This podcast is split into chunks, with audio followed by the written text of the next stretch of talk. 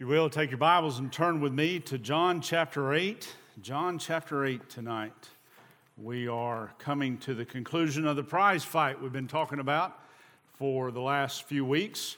And uh, this last round, if you will, the final round, is not the final conflict that uh, Jesus would endure before his ultimate homegoing uh, after the cross, but uh, the reality is that this was an important moment in the continuing testimony of the Son about the Father and, uh, and who he was in the Father and on behalf of the Father. So, as we look into this passage, read with me again, beginning in verse uh, 49, and we will continue through the end of the chapter. It says there, uh, Jesus answered, I do not have a demon, but I honor my Father, and you dishonor me. But I do not seek my glory. There is one who seeks and judges. Truly, truly, I say to you, or uh, the old King James said, Verily, verily, I say to you, if anyone keeps my word, he will never see death.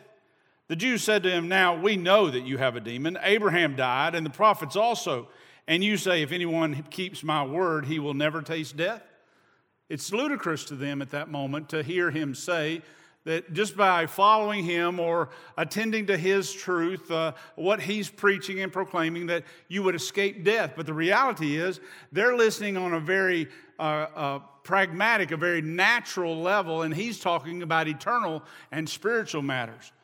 The reality in verse 53 says, Surely you are not great. Uh, excuse me, back up. Um, yeah, 53. Surely you are not greater than our father Abraham who died the, the prophets died too. Whom do you make yourself out to be? As if Jesus made himself to be anything. First of all, he was unmade, he's eternal. Everything else is made, but he's not. The scripture says, again, Jesus answered, If I glorify myself, my glory is nothing. It is my Father who glorifies me, of whom you say, He is our God. You claim that, G- that the Father, the, the one who was proclaimed by Abraham, the one who was named by Moses, the one whom the prophets talked about, and I, whom they foretold, you claim that that God is your God. The God is your God. But here is where they're confused. Look with me. And you have not come to know him. Let me share with you a little extra before we get started. There's a lot of folks that claim God but do not know Him. But I know Him. And if I say that I do not know Him, if I were, if you, in our vernacular, if I were to say that I didn't know the Father, the, the one true God, He says, I will be a liar like you. I do know him and keep his word. You see, I keep his word. That's why I can say, You can keep my word and never taste death. Your father Abraham rejoiced to see my day, and he saw it and was glad. Now, again, they're thinking on a natural level. They respond. So the Jews said to him, You are not yet 50 years old and have you seen Abraham? You know, they're, they're, they're elbowing each other. This, this guy is a stark, raven lunatic. By the way, do you know where we get that word, lunatic?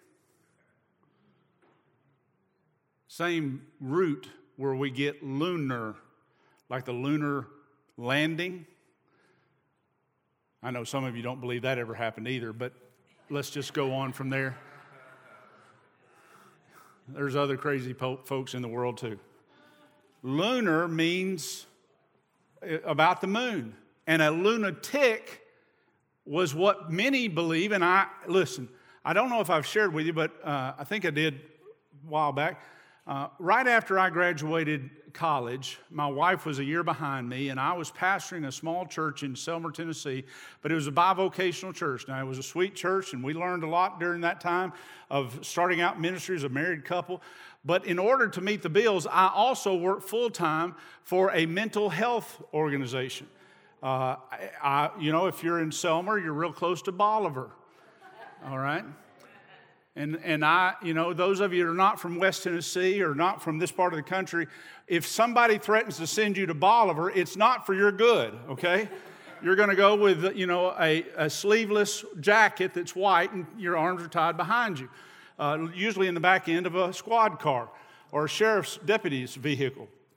And uh, at that time, the Bolivar, uh, the, uh, the highway uh, going through Bolivar went right up close to the buildings, those Gothic buildings, uh, and the, the Gothic Spire building was the administration office. Now, I didn't work for the state, I worked for a auxiliary organization, but our main office was on the grounds of Bolivar Mental Health Facility. And so I was pastoring during the week and uh, working during the week, and I had one fella, he was a, he was a uh, farmer, and uh, always had, you know, always wanted to joke around and tell something and get me, you know, all upset and confused and all that. And so one day he's saying, Hey, hey, preacher, I, I just want to ask, doesn't it worry you? I said, What, what worries me? He said, Going into that place over there at Bolivar. I said, Why would it bother me? Now, I'm six foot four, 200, none of your business. And, and uh, the reality is that not, not, I mean, it'd take a Sunday school, like junior samples on Hee Haw, it'd take a Sunday school to whip me. Uh, but, uh, but they said, you know, well, you know, all those folks, they got problems, and don't you worry they'd all gang up on you, you know? I started laughing at him. I said, don't you understand? The reason they're there, they can't get their heads together. Here's the thing, folks. Here's the thing. They thought Jesus had been staring at the moon all too long and had lost his mind. You're not even 50 years old. Now, that was true. You're, you're not, you're saying that, that Abraham looked forward to your coming and he saw it and was glad? Well, he lived centuries, he lived a millennia and a half ago, more than that, two millennia. And you're saying he knew you and was gladdened by your arrival? Again, they're looking on a natural, temporal level. And he's called them, he, Christ, is calling his listeners to see the eternal.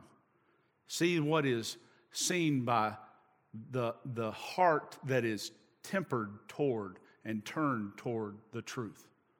Look with me. He says, Jesus said to them, verse 58, Truly, truly, I say to you, as if to clear things up in a second,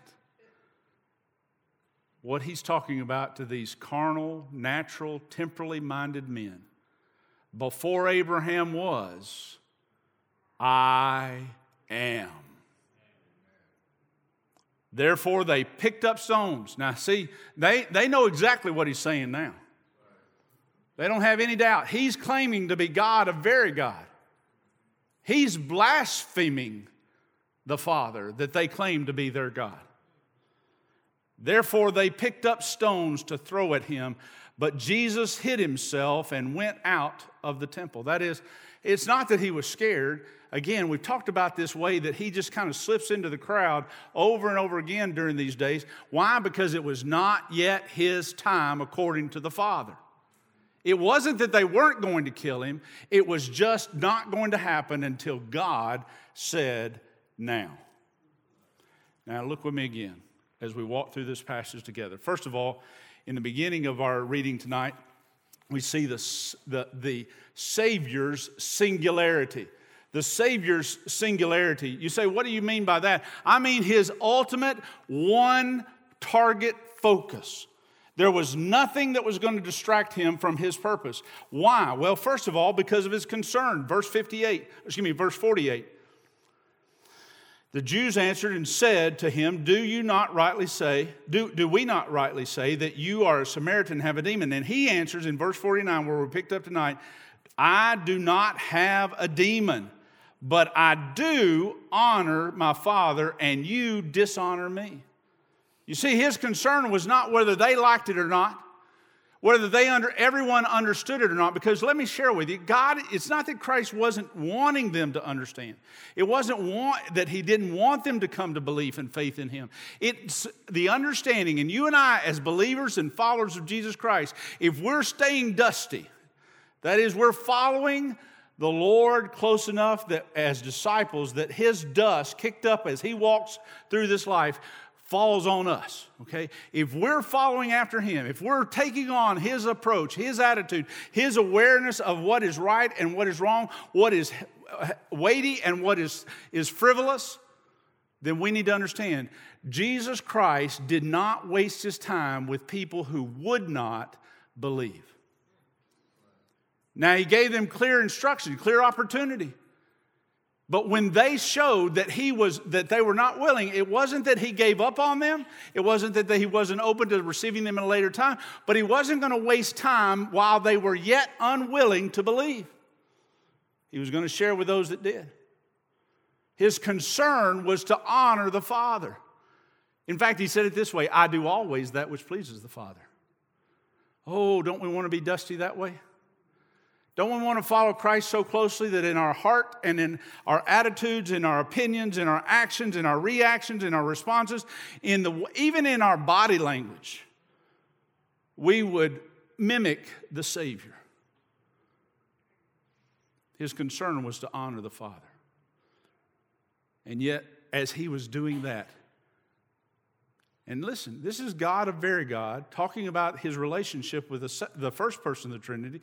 The second person of the Trinity saying, This is the kind of relationship we have. I honor him. And yet, because of your unbelief, you don't even see that and you despise me. You dishonor me being religious people, being uh, uh, ostensibly the, the children of God, God's chosen people, the, the leaders of God's chosen people, instead of seeing and honoring what you see God doing in me, you reject it, you dishonor it, and in doing so, you dishonor me. My concern is to honor the Father, to do that which pleases and glorifies Him. That's my concern. My content is this. Look with me again in this passage.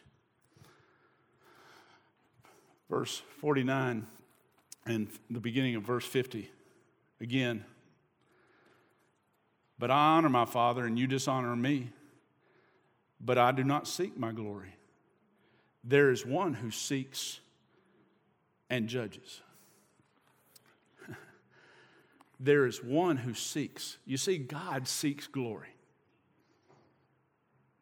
God seeks his own glory. You see, you say, well, wait a minute, preacher. Isn't that a little narcissistic? Isn't that a little self engrossed? Isn't that a little myopic that God would seek his own glory? Absolutely, positively no. Why? Because God is the only one worthy of glory. And for him to say, oh, no, no, don't give the glory to me, give it to somebody else, would, to be, would lessen the glory of God that is only due, only worthy of him. It would, it would upset the, the heavenlies if he were to say, no, no, no, I, I, I'm, I'm not worth glorifying. Oh, no, he's infinitely gloriously worthy of all honor and praise. And, and everything that we are, everything, I mean, we, we need to come to the point where we realize, Lord, the reason I want to stay dusty with Jesus, the reason I want to follow him closely, you see, I don't know if, if uh, Miss Hackett remembers, but when we were both serving uh, in the foreign land called Briarcrest. no, I'm kidding. We were both over at Briarcrest on the faculty, and I was given an opportunity uh, once or twice to do chapel while I was there. And, and uh, one message, I, I, still have the notes. And uh, some of those young ladies and men were, were at Briarcrest in the system since pre K. So some of them were sitting there in that chapel service as seniors, and, and they'd been there 13 years. And yet, after not too long, maybe a semester, two semesters, maybe it was three semesters into my tenure there, I'd realized something.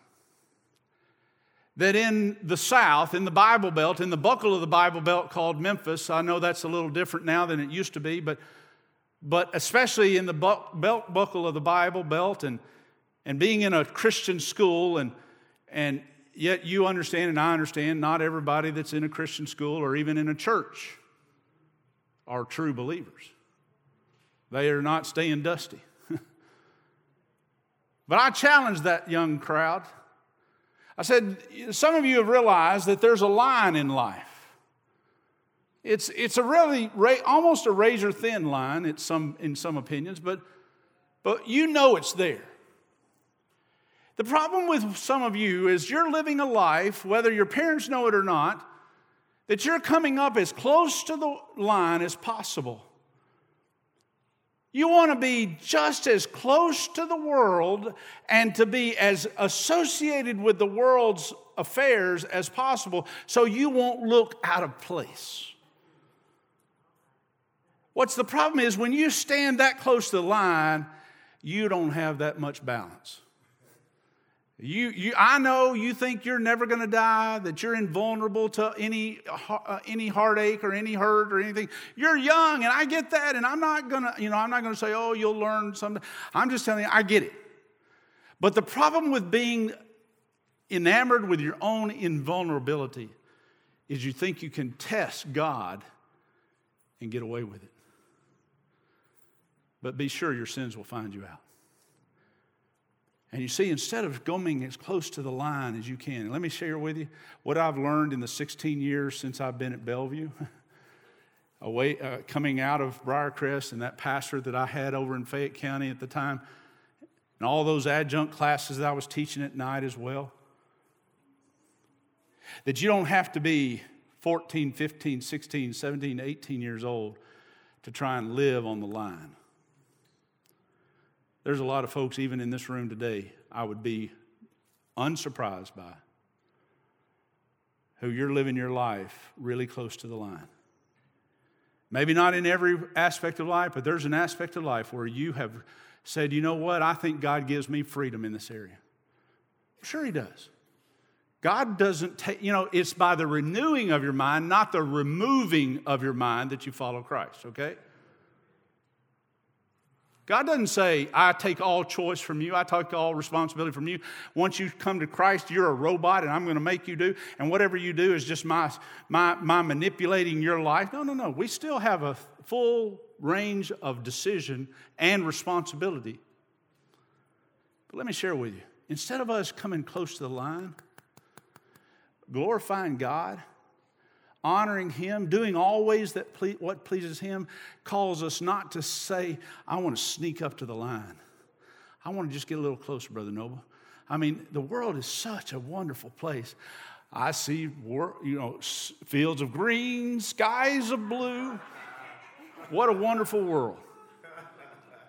No, folks, this is a fallen world when it comes to spiritual things. And you and I don't need to say there's nothing good in the world. God made a good world as far as a lot of things that we are to enjoy. But let me tell you, it's a fallen world full of temptation.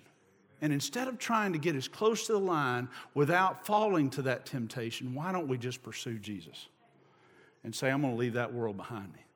And if it hair lips the devil, if it makes everybody think, I, man, Ladies, gentlemen, let me share with you. I'm 55 years old. And you know what? I have come into a, a, a, season of freedom I have not known as a believer. I've told you I'm Mike Crouch, recovering legalist, and I am. But at this point in my life, I want to share with you something. I'm not really concerned anymore about being a people pleaser. Now, I, I, I don't want to offend folks just for the sake of offending them, that just hinders the gospel. But I'm going to be kind, I'm going to be gracious, I'm going to be, but I don't have to participate. I was talking to a 14 year old this morning. Reminded him good morals, excuse me, bad company corrupts good morals. You know, when the Proverbs included that, it didn't say for people 21 and under. It's all of us. What you associate, whether it's individuals that you hang out with, that you're frequent friends and your dinner companions with, or whether it's who you're listening to on the radio, the television, or any podcast or program on the internet, let me just share with you bad company continues to corrupt good morals. So why not follow the one who is truth? The one who always glorifies the Father, the one who examples for us how we should live. That's his content. Why? Because there is one who seeks. You know why it's so important for us to ask ourselves, continue to assess ourselves continually as to where we are with Christ? How close are we with Him?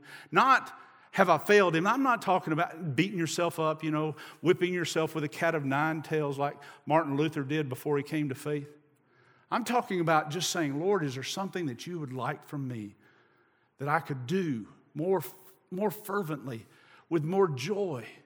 Is there some area that I've held on to that, that, that, just doesn't help anymore? It's not that maybe it's fundamentally evil, but it's just not helpful for my walk with you anymore. Lord, if you'd show me that, I'll be willing to jettison that, walk away from it, because nothing is more important than your glory.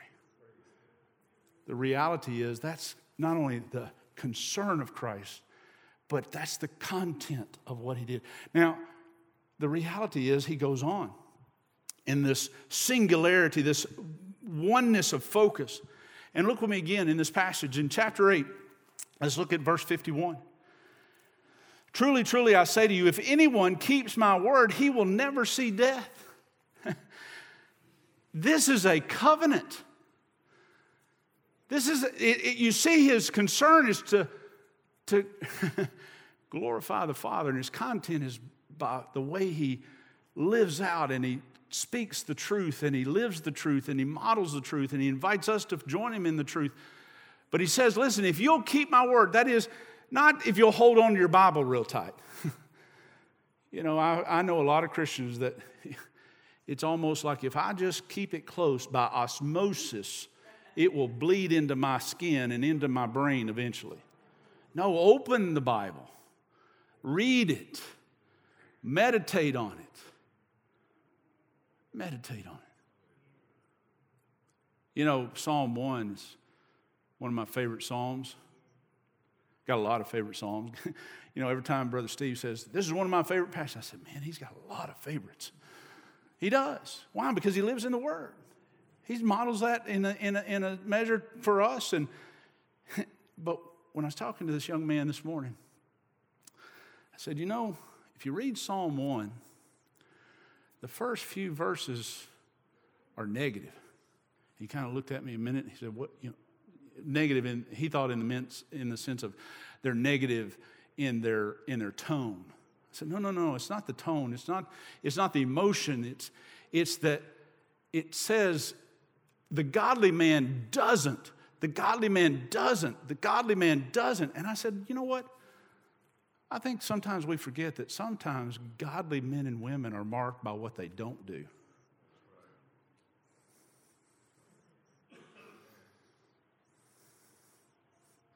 I don't walk, I don't stand, I don't sit with the ungodly. That doesn't mean I never interact with them. It Doesn't mean I don't tell them about Jesus from time to time as much as, as many times a day or as many times a week as I get. I want to tell people about Jesus but I don't make them my bosom pals. They're not my inner circle. Why? Because I don't want to be infected by the sin and the, and the, the evil and the diabolical thinking of their lives.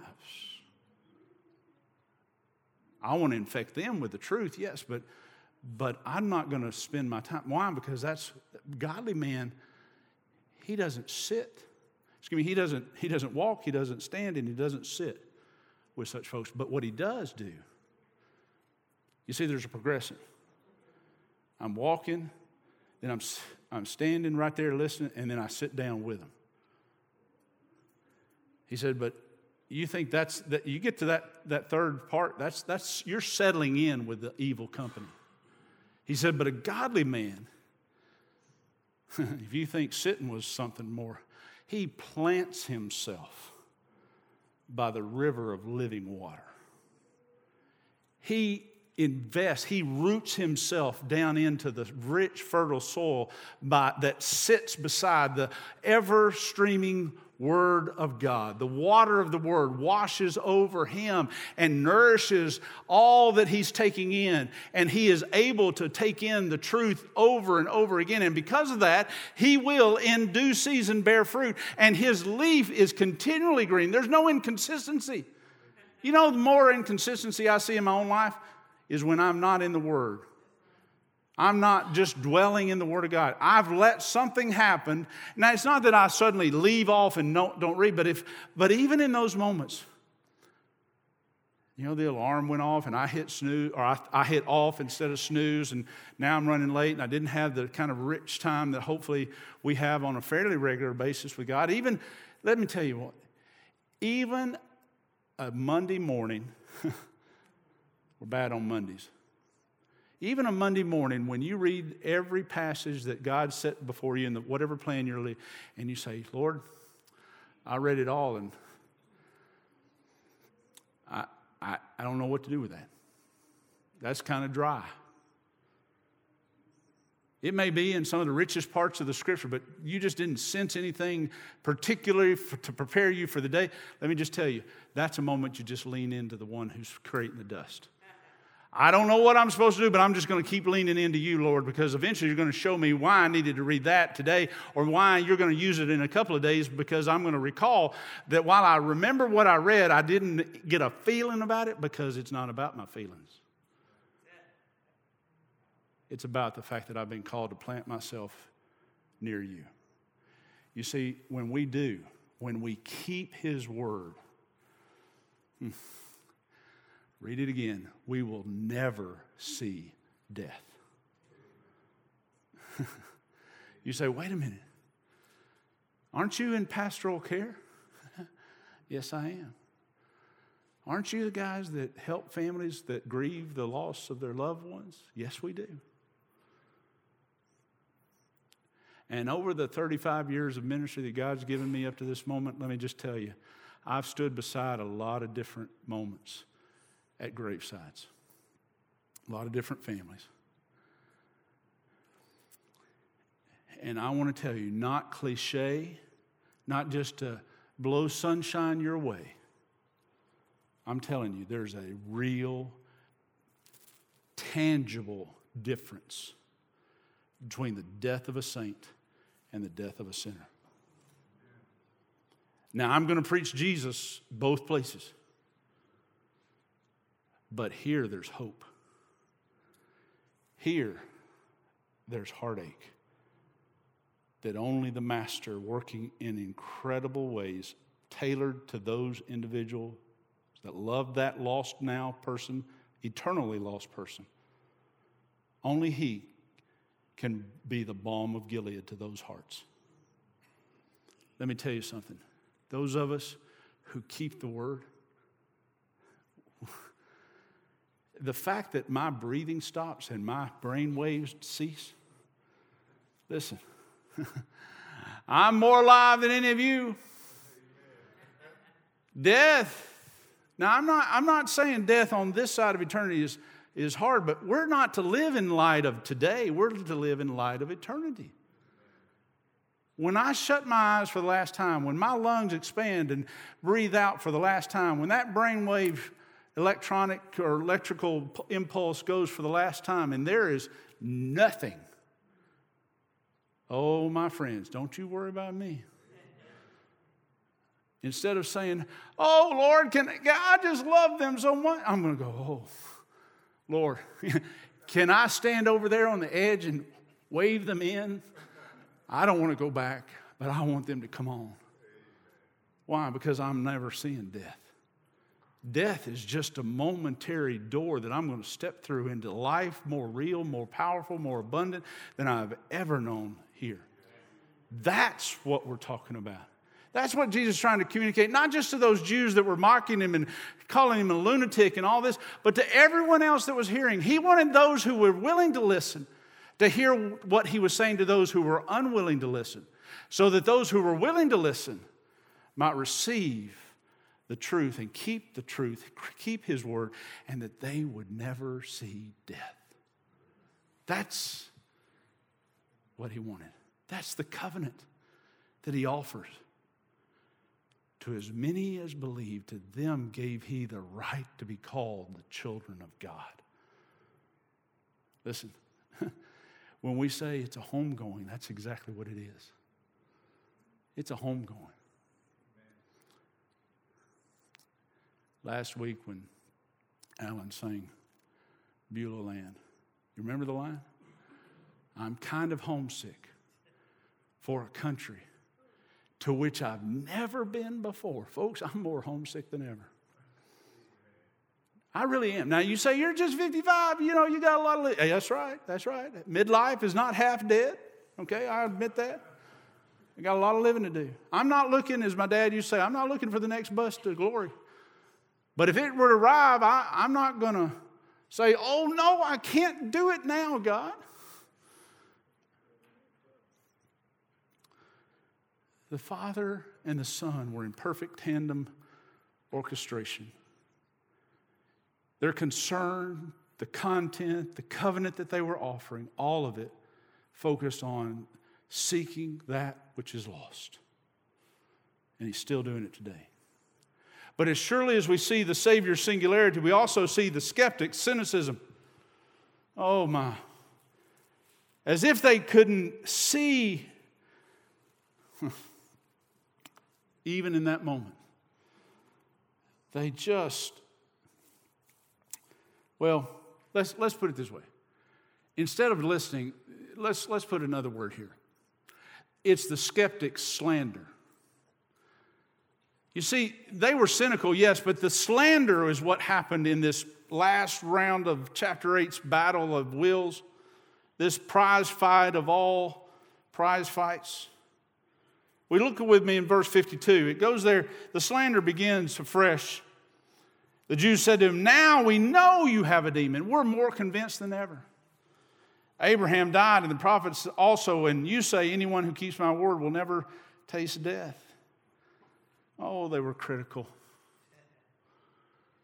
Instead of just wait, you know what? That fellow probably knows how old he is. I've told you I'm 55. Well, I'm just shy of 55. 27th of this month, I'll turn 55. So I, you know, I'm closer to 55 than 54. So I'm just claiming, I guess. You know, I'm, I'm kind of like those kids. I'm eight and a half. Who counts a half? Uh, maybe I'm young at heart. I don't know. Here it is. They knew he wasn't old enough to know Abraham on a physical, human existence level. That was, that was pure Well, just insanity. Again, he was a lunatic. That's the only way he could say something like that. But it was them who had lack of knowledge, not him. The scripture here goes on. Jesus answered, If I glorify myself, I glorify, my, my glory is nothing. It is my Father who glorifies me, of whom you say he is your God. You see, he said, Listen, wait a minute, guys. You think that me saying that I'm in some way acquainted with Abraham and Abraham was acquainted with me, you think that's lunacy. But, but listen, I'm not trying to look, make myself look good. I'm not saying, I'm not trying to win you over by saying phenomenal things that aren't true. That's not what I'm talking about. Because if I were doing something like that, if I was, you know, you know, you know what a braggart is. Maybe you have one in your family. I certainly did. I had a, a relative that that, you know, you love your family. You really do. But some of them you love with, a, with just a will to tolerate. You know? I remember Christmases. We'd all get together, and you know how Christmas is in the South.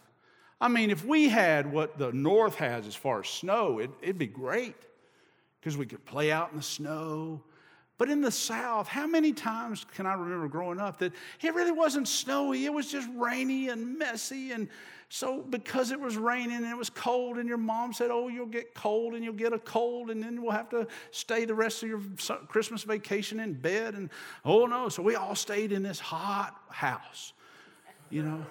Now, grandmother and granddad had raised five children in that, that house, and so they figured that if you added three times that many people, just grandchildren, and then all those children in them, that it would still be okay. And no, there's only so much oxygen in one house.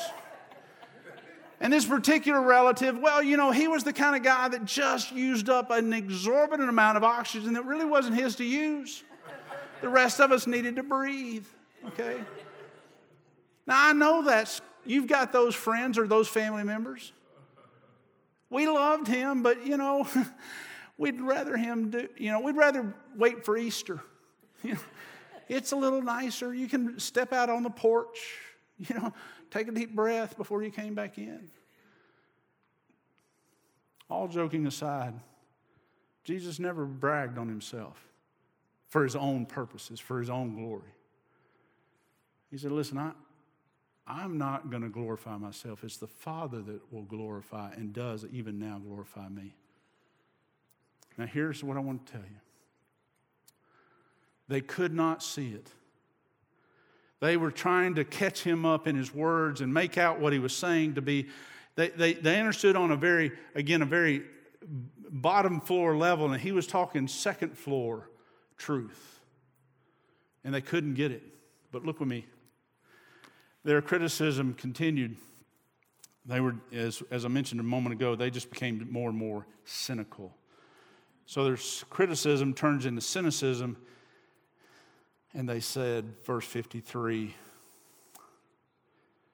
Surely you are not greater than our father, Abraham, who died. The prophets died too. Whom do you make yourself out to be?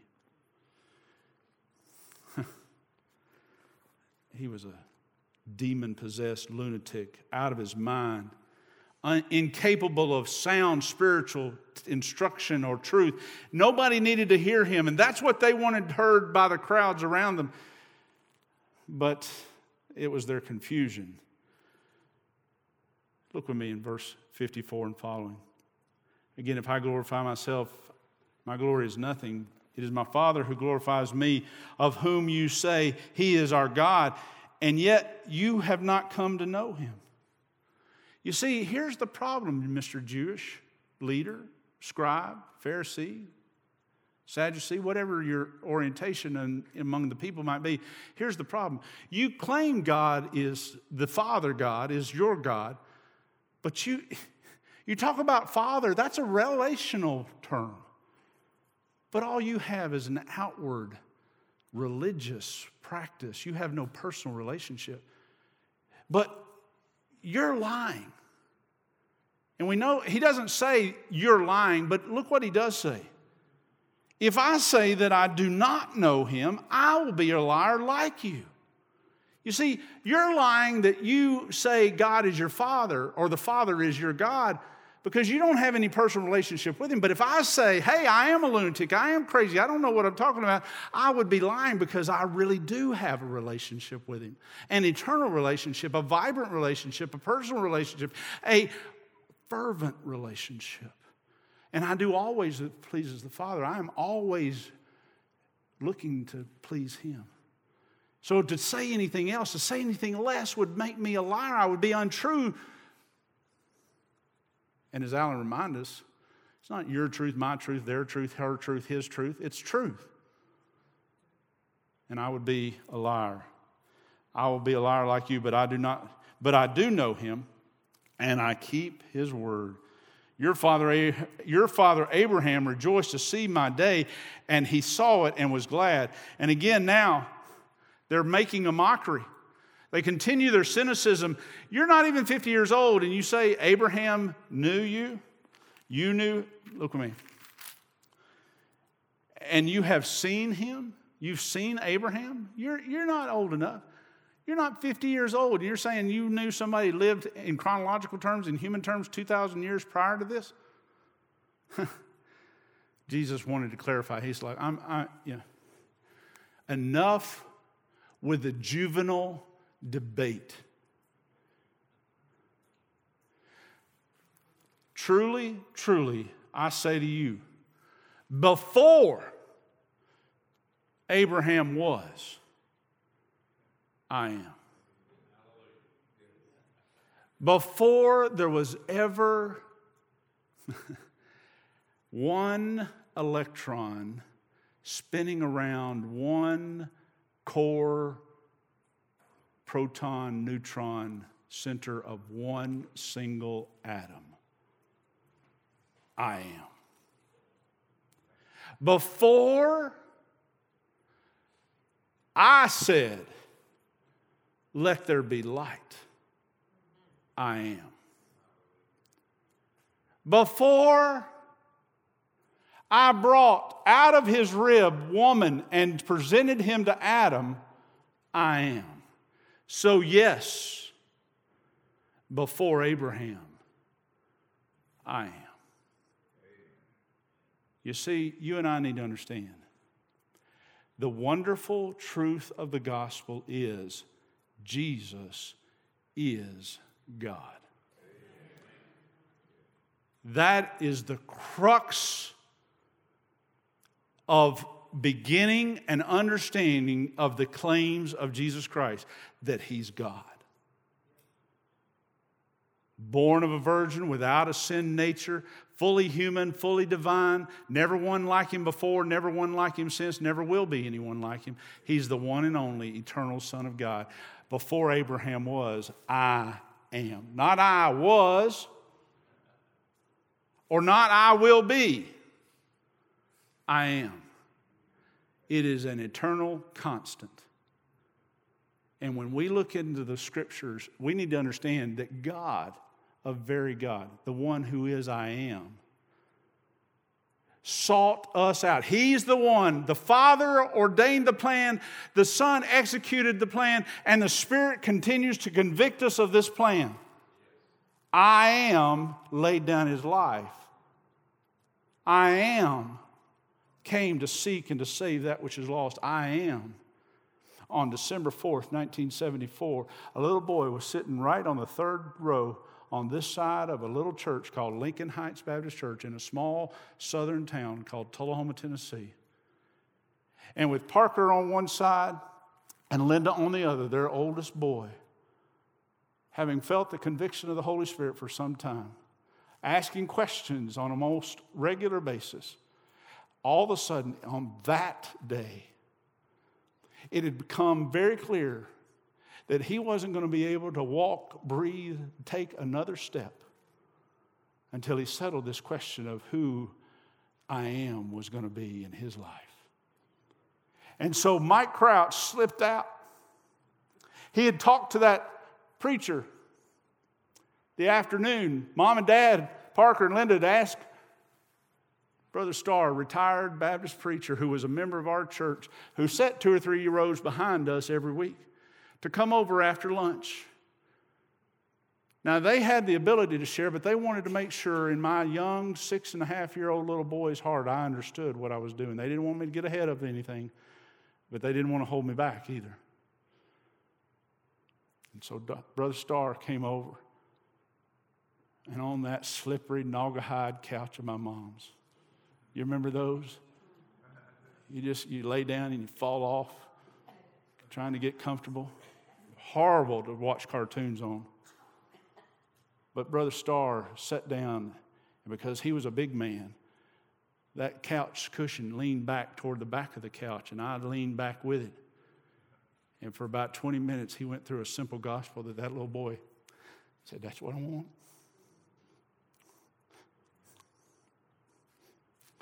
And the I am was born afresh in my heart. What I'd been taught from the moment I was six weeks old, brought to church every week by mom and dad who were always going to be there anyway.